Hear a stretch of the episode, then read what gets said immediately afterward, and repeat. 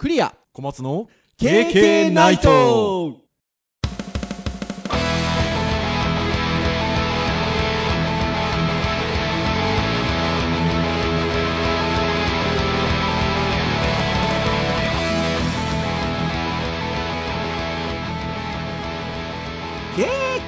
ナイト。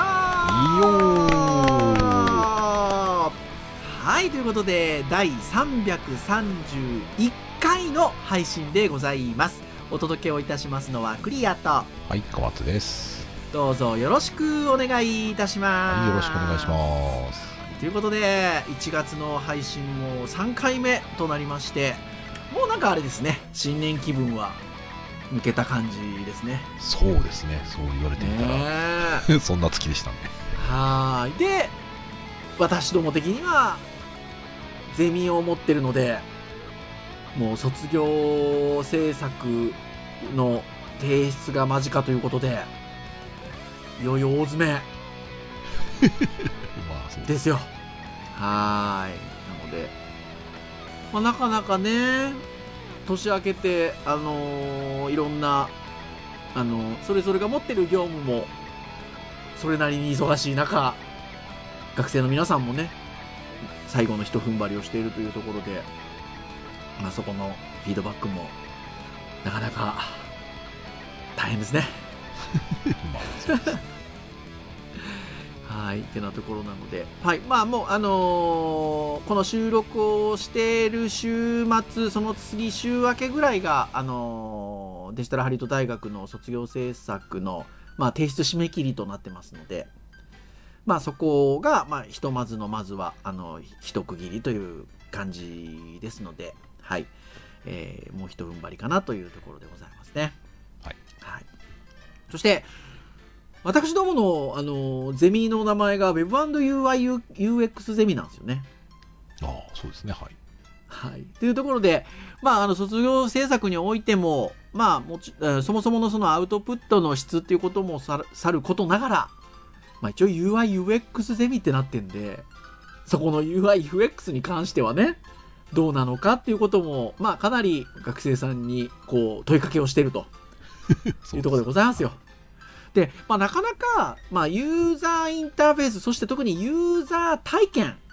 UX、ユーザー体験っていうところで言うと、じゃあ、そこがね、より質の高いユーザー体験、より質の低いユーザー体験って、もちろん、とっても使いづらいとか、とっても使いやすいっていうことで言えばね、あの、多少こう、なんていうんですか、あの、評価ができるっちゃできるんですけど、体験ってね、人が感じるものなので、なんか、それだけでもない部分があるじゃないですか。で、そういう意味で言うと、なかなかこう、数値化したりするのって難しいは難しいですよね。まあ何がしかの基準を持って、あの、やっていかないといけないのかなっていうふうに思うんですけど、そんな中、今回の編集会議にて、いろんなサイト、ああだこうだ、まあ今回ウェブ会なので、ターン的には。なんかないかなと見ておりましたところ、なんと、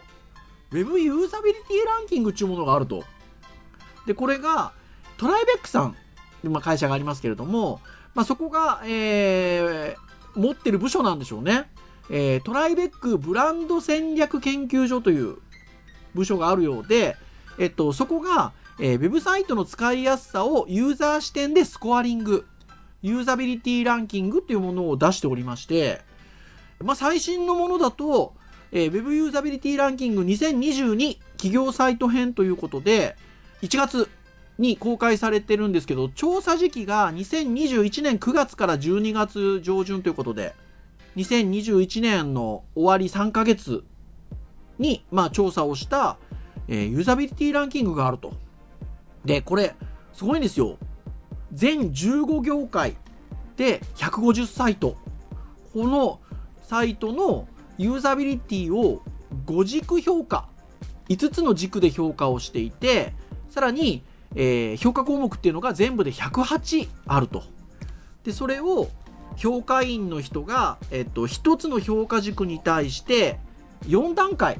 ですね。だからまあ1か2か3か4ってことなんでしょうね。で、えっと、評価をして、えーそれの総合点によって、まあ、点数化してると。スコアリング化しているというところですよ。なので、これちょっと面白いなということで。はいでちなみにその選ばれてる150社っていうのがどういう会社かというと、えーまあ15業種あるんですけど、えー各業界業界から売上上位の国内主要企業150社をピックアップしているということですので、まあまあ、あの、その業界ではメイン企業、主要企業というんでしょうか、になっているところが選ばれていると。まあ、15業界で150社なんで、単純に割ると1業種10社なのかなと、意外とそうでもなくて、まあ、十数社選ばれているあの業界もあれば、えー、7、8、9ぐらいの感じで選ばれている業界もあるので、まあ、本当にあの、いわゆる売上上位のところから選んでるっていうところで言うと、あの、そんな感じになるのかなっていうところなんですけど。ですので、まあ、ある程度、企業の規模感っていうのも、もちろんそれでもね、差はあるとは思うんですけど、ある程度のその規模感は整った状態で、どう使いやすくウェブサイトがあるのかということで、まあ、UI、UX 視点での詳細な評価基準ということなので、まさに先ほど言った通り、なかなか場合によっては数値化しづらいところもちゃんとね、トライベックさんの、こう、これまでの、なんていうんですか、あの、ひょこれまでの、こう、培ってきた ところから、まあね、指標を作って評価をしているっていうところなんでしょうね。まあ、まあ調調査をねあのずっとやられてるみたいですからね。うん。で、まあ、あの、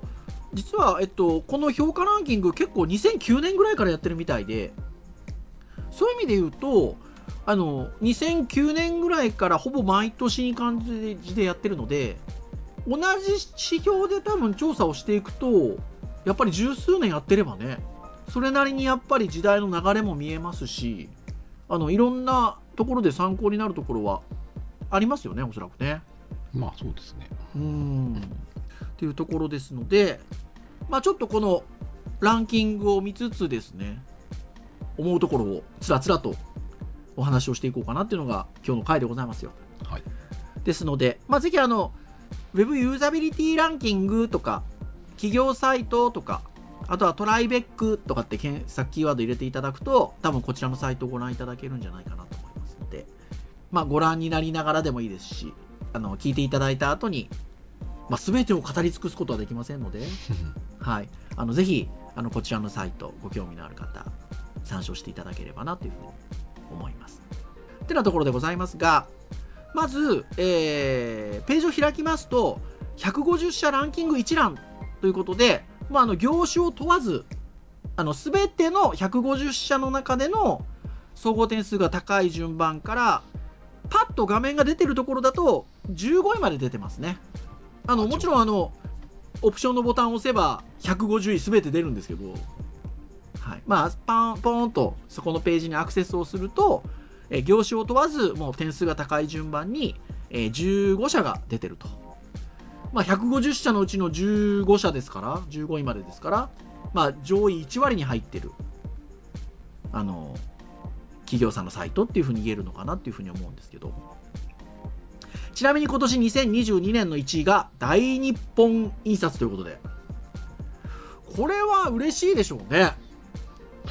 だって、大日本印刷さんって多分コンテンツ的にウェブサイト制作扱ってると思うので、ああそういう観点ね、じゃないですか？わかんないけど。まあ、印刷がメインかとは思いますが、はいうん。多分扱ってんじゃないですかね。どうですかね？まあまあまあでもいろいろとやってる企業さんなんでそうなるかもしれないですねまあ、あの、総合得点としては92.65ということで、まあ、かなり高い点数になってます。あ、で、ちなみにですね、これを言っとかないとダメだ。えっと、評価軸が5軸あるんです。あの、A、B、C、D、E っていうことで、A 軸、B 軸、C 軸、D 軸、E 軸ってあるんですけど、これが、えっ、と、それぞれ何かっていうと、A 軸がアクセス性、アクセスしやすいかどうかってことですね。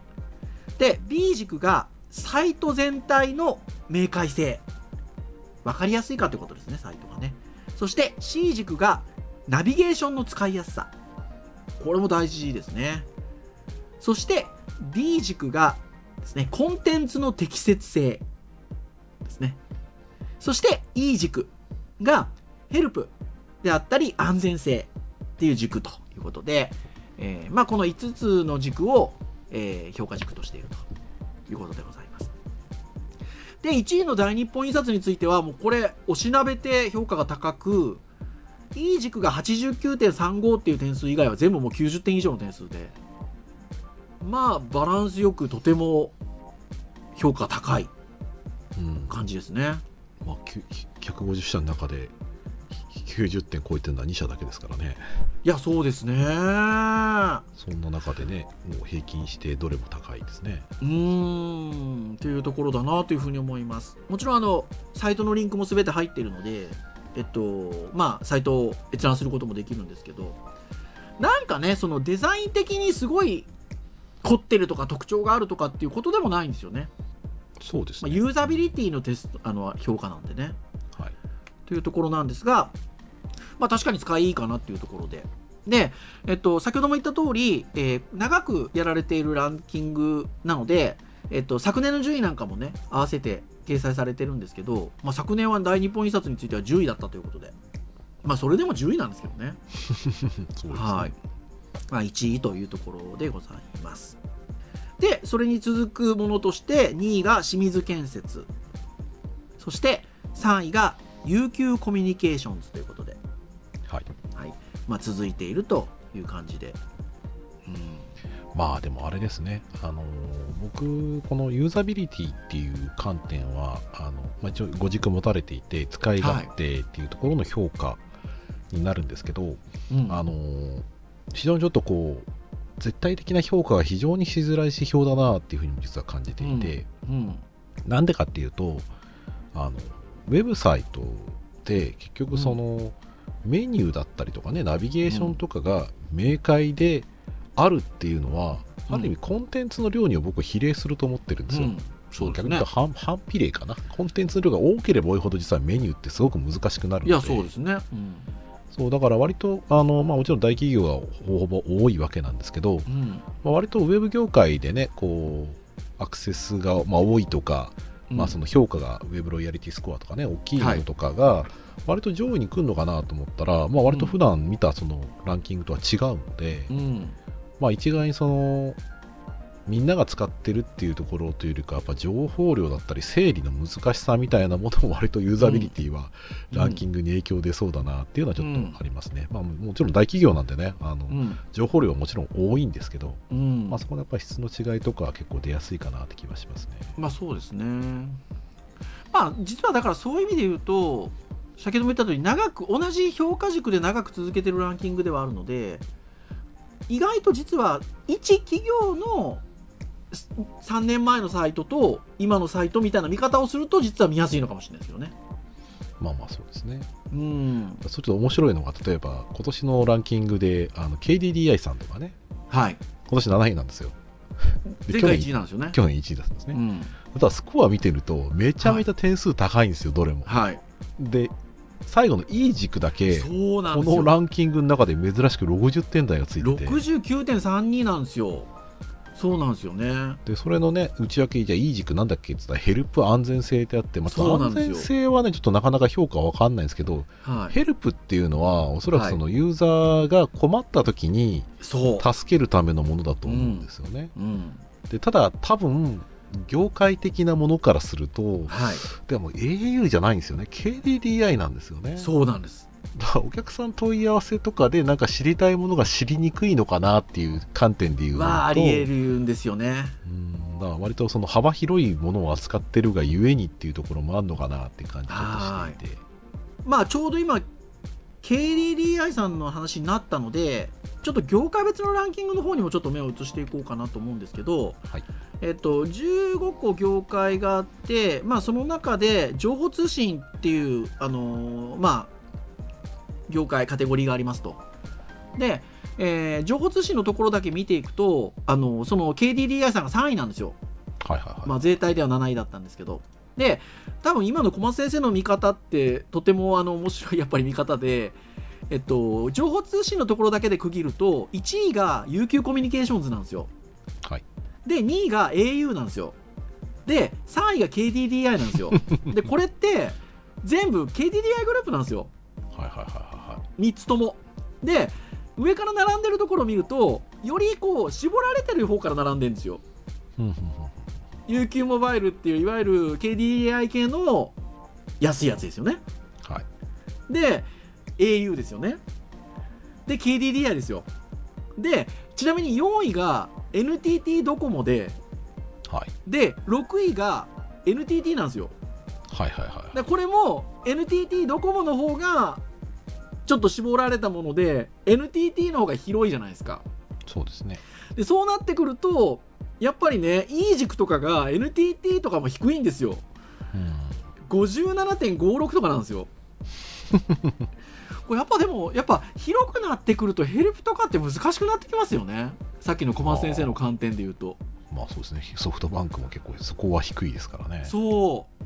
ただソフトバンクに関しては Y モバイルの方が下なんですけど。なんですが、うん、だからやっぱそこら辺の難しさはありますよね。うん。まあただうん。Y モバイルはそこは Y モバイルは平均的ではありますね。そう。そう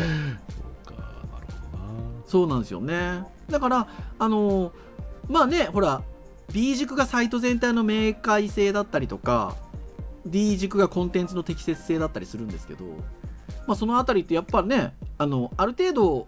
伝えるべきものが明ね UQ コミュニケーションズとか au とかって多分ねより明確にはなってるのではい。伝えやすくはなってくんのかなっていうところで言うとねなかなかだから KDDI さんなんかっていうのはやっぱこれまでね1位だったりしてたっていうことも考えるとヘルプのところが低いだけど他全部90オーバーなんで やっぱそういう意味ではようでき本当できてるんだと思うんですよね。まあできてるんだけどうん。結局、まあ、KDDI がやってるってこともあるし KDDI の関連会社がやってるってこともあるからなかなかなんか枠がでかいんですかね。なんかそうですね。にくいのかもしれないですね、うん多分そうだと思います。でちなみにえっと15種の業界がどういうのがあるかっていうとまあ情報通信。あとは精密機器電子部品。えー証券保険。っていうのがえっとこれあの15個の業種があるうちの今123位を言ったんですけどまあ、1位情報通信で2位が精密機器電子部品で3位が証券保険っていう感じなんですけどまあやっぱなんか情報通信とか精密機器とかなんかね近しいところはやっぱ力入ってるって感じなんでしょうか？まあ情報通信系に関してはね結局ほぼほぼそのスマートフォン関係のキャリアだったりその関係会社だったりとか。はい格安 SIM とかの、ね、会社とですよね、はい。精密機器とかだとオリンパスとかニコンとか割とうん。ね、我々がこう好きなデジタルカメラとかデジタルカメラとかねそうその辺の割と機器とかが多いので割とウェブともやっぱ相関性が非常に強い会社かもしれないですね。これだからそういう意味で言うと3番目の証券保険って頑張ってると思うんですよね。情報が多いじゃないですか。まあまあそうですね。で難しくなりがちですよね。この辺ってどう情報扱うかって多分。それこそうーんまあある意味なんか機能別に積み上げがきっちりされてるんですかね。あしやすいのかな？あの僕なんかその、まあ、証券とかはあんまりも持ってあんまりとかでは持ってないので、はい。ですけどその生命保険とかのサイトとかだとねあのやっぱそのサイトとか見たりしますけどううーんんまあそうするとしなんですか今の契約内容とか分かったりするのって充実してるのってやっぱりマイページ以降だったりはするので。はい。まあまあそういう意味ではそのサイトそのものに関してっていうところで言うと、まあ、あんまりそうたくさん見ないというかあの知りたい情報っていうのはその会社のメインの情報ではなかったりするので、はいはいはいはいはい、まあ、そういう普通の観点で言ったらその会社を理解はしやすいんじゃないかなって気はちょっとしたりしますけどね。うんなるほどね。で逆に下業種別の下からいくと15位が電気ガスエネルギーなんですよ。で14位が化学繊維ですね。化学繊維か。はいが14位で13位がなんとね総合電機 IT サービスなんですよ。はいはいはい でこの辺りが低いっていうのはねあの業界を通してっていうのはまあどうなんでしょうねどういう難しさなんでしょうかね電気ガスエネルギーうんまあ、幅広くやってる感じなんじゃないですかね。ねえ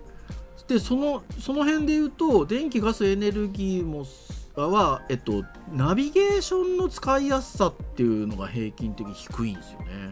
まあ情報量多いですからねっていうことなのか。うんまあでもあれですよ。14位の化学繊維に関しては大日本印刷が群を抜いてますからね。ああそうそうそうそうそうそうそうそうそう。そおうもろいんですよねそれはそれで。そうですよね。なかなか面白いなっていう感じですよね。あのー小松先生12月にちょっとあのほらカメラのウェブサイトっていうかレンズのウェブサイトはいはいはいのあの書評って言わないのかああいうの。ウェブ表っていうんですか？まああの一応そうですねゼミのアドベントカレンダーで記事書こうぜっていうところで、はい。まあ、ゼミ生にお題として挙げたのが、まあ、表現の優れてるウェブサイトはい。に関して記事書いてくださいってお題出してはい。でまあまあまあじゃあ僕もやるからお手本にしてやるぜぐらいな感じで頑張ろうとは思ってはいたんですけどまあそれは12月頭ぐらいそうですね。あのカメラのレンズ関係のサイトとかをたくさん見て、そうですよね、はい、でまあユーザビリティっていうことだけの、まあ、ひ記事じゃないのであれかもしれませんけど。あれでもあれですよね。なんか取り上げたサイトのあのアカウントから「いいね」ついてたんでしょ？あー違いましたっけ？シシグマの広報のノノートとか書いてる広報のアカウントからなんかススキーのマークはつけられまついてたんでですよね。そうそうそう。ところだったと思うんですけどこの精密機器電子部品のランキングについてはどう思いますか？業界の。うーん。ニコンなんか入ってますけどね4位にね。そうですね。ニコンはいい軸がめっちゃ低いんですよ。他はまあまあそこそこなんですけどまあ何かしらでも相関性ありそうな感じはするんですけどうね、ん。うんまあ、でもまあまあそのサイトによって得て増えてみたいなものが出やすいんですかね。うん、でもなんかいわゆるカメラメーカーっぽい感じで入ってるのはにあでも1位がオリンパスか。そうですねオリンパス。そうですね。1位がオリンパスですね。まあだからやっぱりね大きい会社さんとかまあレンズとか大手ねニコンとかあのソニーとかあのキャノンとか、まあ、そういったところってやっぱり情報量がめちゃくちゃ多いので、うん。まあだもうそれだけで結構もういやー頑張って整理してるな全然その辺感じさせないのはすごいなと思うっていうのは書いた書いたんですけど、うん。その中でニコンさんはね一応4位まで来てますからね。ねえ来てますからね。オリンパスはだからそういう意味だとあの全然悪くないですいいいいんですけどうん。なんかあの情報としてはそんなにこう僕は多多い印象を受けなかったのでもちろんまあね大きな企業さんなんで情報はたくさんあるんですけどうん。カメラのレンズみたいなところで言うとあのそこまでそこに特化したサイトではもちろんこれはないので、うん。まあ、カメラカメラのサイトで多分別途あるとは思うんですけどね。今このはいオリンパスグループの企業のサイトなので、はいはいはいはまあ、企業が何やってるかっていうところの紹介で言えば詳細なところは言わないですからね。いそうですね。サイトの性質によってだいぶこう評価が分かれちゃったりするのかなって感じはしますね。確かに。あとはあれですよ。えっと一度私たちあのベタ褒めウェブサイトっていうあの一応最近あんまりやってないですけど定番会がありましてあのその中で自動車サイトもやりましたけどねああやりましたね。自動車自動二輪っていう業種があってそこはスバルが1位なんですよ。うーん。割とね平均点的にいいんですよ。平均的に。そうですね。で私あの鈴木の車に乗ってるんですけどはい。あのビリなんですよね。自動車自動二輪の 8, 8社あるんですけど8社あるんですけどはい。ビリなんですよね なかなかあのなんか寂しい感じもありますけど。でもそれで言うとスバルさんのサイト見ましたけどなんか割とある程度他の会社に比べると車種もまああの絞られてるって言い方はあれですけどところもあって見せやすいのかなとは思いましたけどね。まあそうですね。トヨタさんと比べたらかなり違うでしょうだからトヨタさんそれで言うと総合点で1点違いぐらいなんで。はいこれはやっぱやっぱそれなりですよね。だってあんだけ情報量あってナビゲーション90点ですからね。そう。この中でナンバーワンにいいですほんとそう。で A 軸だけが低い。トヨタアクセス性ですね。まあ情報量多いゆえんかもしれないですねそこうはね。ナん。ビゲーション良くてもやっぱり下階層まで行くのにクリック数が増えますからね。っていうことですよね。だからそこらへたりがまあポイントになってきてるかなっていうところですよね。あとは鉄道運輸あたりで言うとまあいわゆる宅配便っていうんでしょうか。ヤマト運輸とか日本通運とかあたりが1位2位というところで航空会社系だとアナが5位 JAL が7位みたいなね。ころですね。この辺りは何か所感ありますか？ま あえー、と1位のヤマト運輸は B 軸がやっぱり他の会社と比べて高いんだなっていうのがあって。あそうですね。うんだそういう意味だと割ともう見せるものをやっぱり絞るというか切り分けてやってる感じはしますね。ねサイト見てね。明快。僕個人的にはすごい好きなんですよね、うん。なんかこう色使いとかは本当にブランドの色使ってるし写真も綺麗だしでもなんかねエンタメ性感じるところもあってですね、そうですね。うん。コンテンツ面白いですよね、ロゴもね刷新しましたしね。はい。はい。でインターフェースがやっぱねあの使う人がいるっていうところをやっぱ常に意識する業種ではあるので、うん。まあ、そこがやっぱ影響大きいんじゃないかな。ある意味そのお客様から結構たくさん意見をいただける 会社さんなのかもしれないなはいはいはいはいいはいはいはいはい。思はいいますね。そうですね。うん。確かに。僕がねあとね一個どうしても扱っときたいやつがあるんですよ。はい。それはですねさっきのね総合電気 IT サービスですよ。ここにですね11位見てくださいよ小松先生。えー総合電気 IT サービスの。はいはいはいはいはいあの12社あるんですよ。総合電気はい IT サービス、はい。で1位がリコー2位が NEC3 位がキアノンキャノンですね。で4位ソニーあたりなんですけどはい。11位ですよ。はい。アポ。なんでア英語ップル英語が11位 で日本に12位が日本 IBM ですよ。ああこれなかなかですね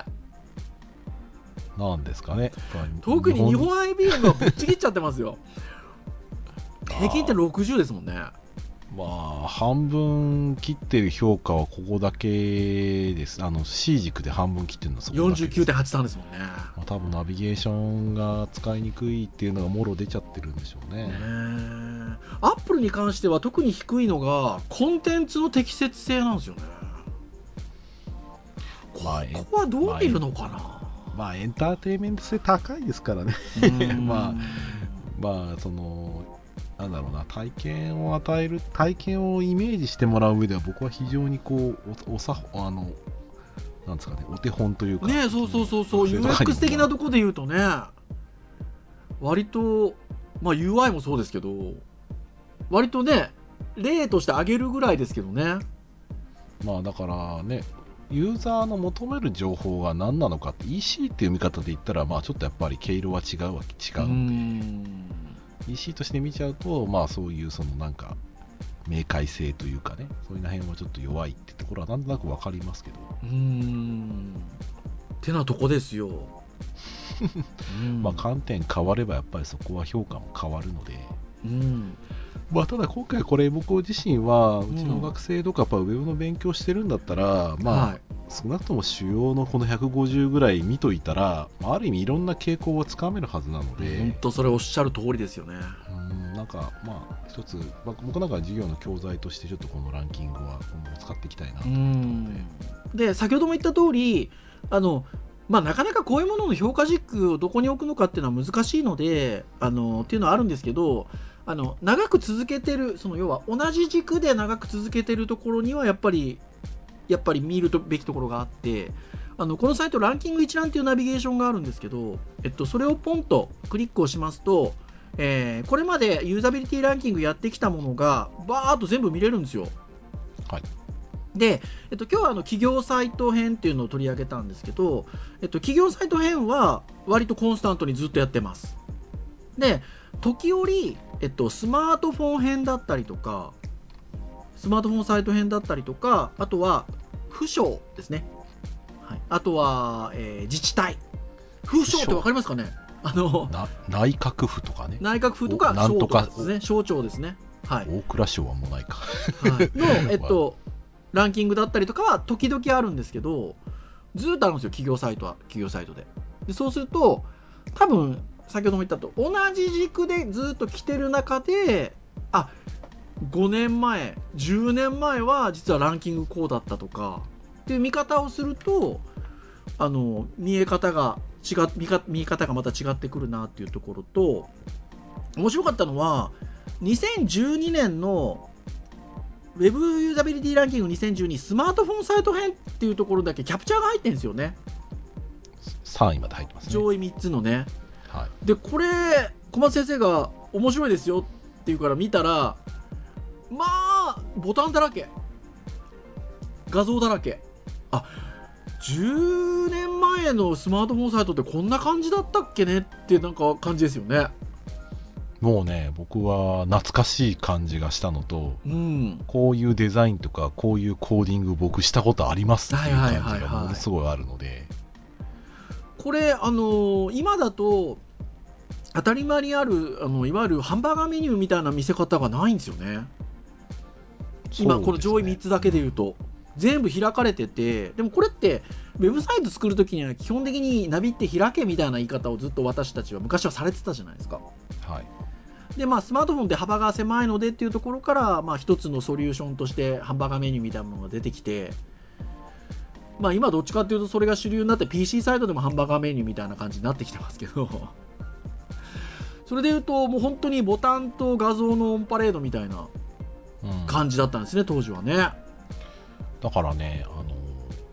ちょっとね伝わりにくいかもしれないんですけど、はい。この今ねみ今3つ出てるやつなんですけど、うん。ああこの頃こうだったなーって思うのってまずはそのフラットデザインじゃなくてそのスキューモフィズムというか、はいえー、といわゆる立体的な立ボタンだ体的なったりとかね感じですね。であとはそのスマートフォンのアプリだったりとかあとはそのフィーチャーフォンとかのそのナビゲーションをなんかちょっとリッチにした感じのはい。はい。そういう雰囲気なんですよそうですね。当時の流行りとかいうところで言うとああこういう感じだったなとうんで今はやっぱり画像の使い方が全然やっぱりそのどっちかというと今のウェブサイトの画像の使い方に近いというか近いそうそうの開け方だったりとか、ナビゲーションもやっぱり指で使うってことを意識したデザインがやっぱり今は増えていたりとか増えてますね。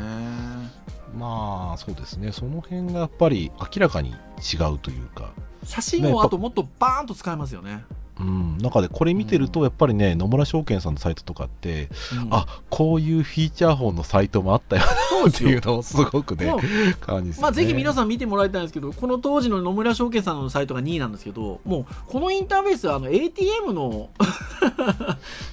UI とかですよ、うん。うん、言うなれば。うん。はい。でも、なので、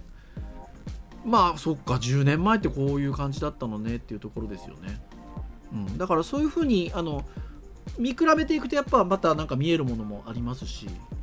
なんかこういうランキングサイトってそういう見方もしていくととても参考になるよなって感じですよね。まあでもこの頃あれですからねまだスマートフォンが世に出て割と浸透し始めるぐらいの時期そのぐらいですからね。大体2008年9年ぐらいからスマートフォンで始めて物好きな人たちが触り始めて、まあ、2010年11年ぐらいでこうなんだろうな CM とかで一気にそのスマートフォンみたいなところで結構ガツッとてきてそところなので割と黎明期ですよね、スマートフォンサイトのね、うてなとこですよ。まあ、ぜひ あのもうね全然語り尽くせてないですよ。15業種あって、えー150サイトですから。はい。ですので、まあ、ぜひあの皆さんあのお時間のある時にでもちらーっとご覧になってですね。もしくはあの聞いてくださってる皆さんがあの従事されてる業界のねサイトのランキングなんかもあるかもしれませんので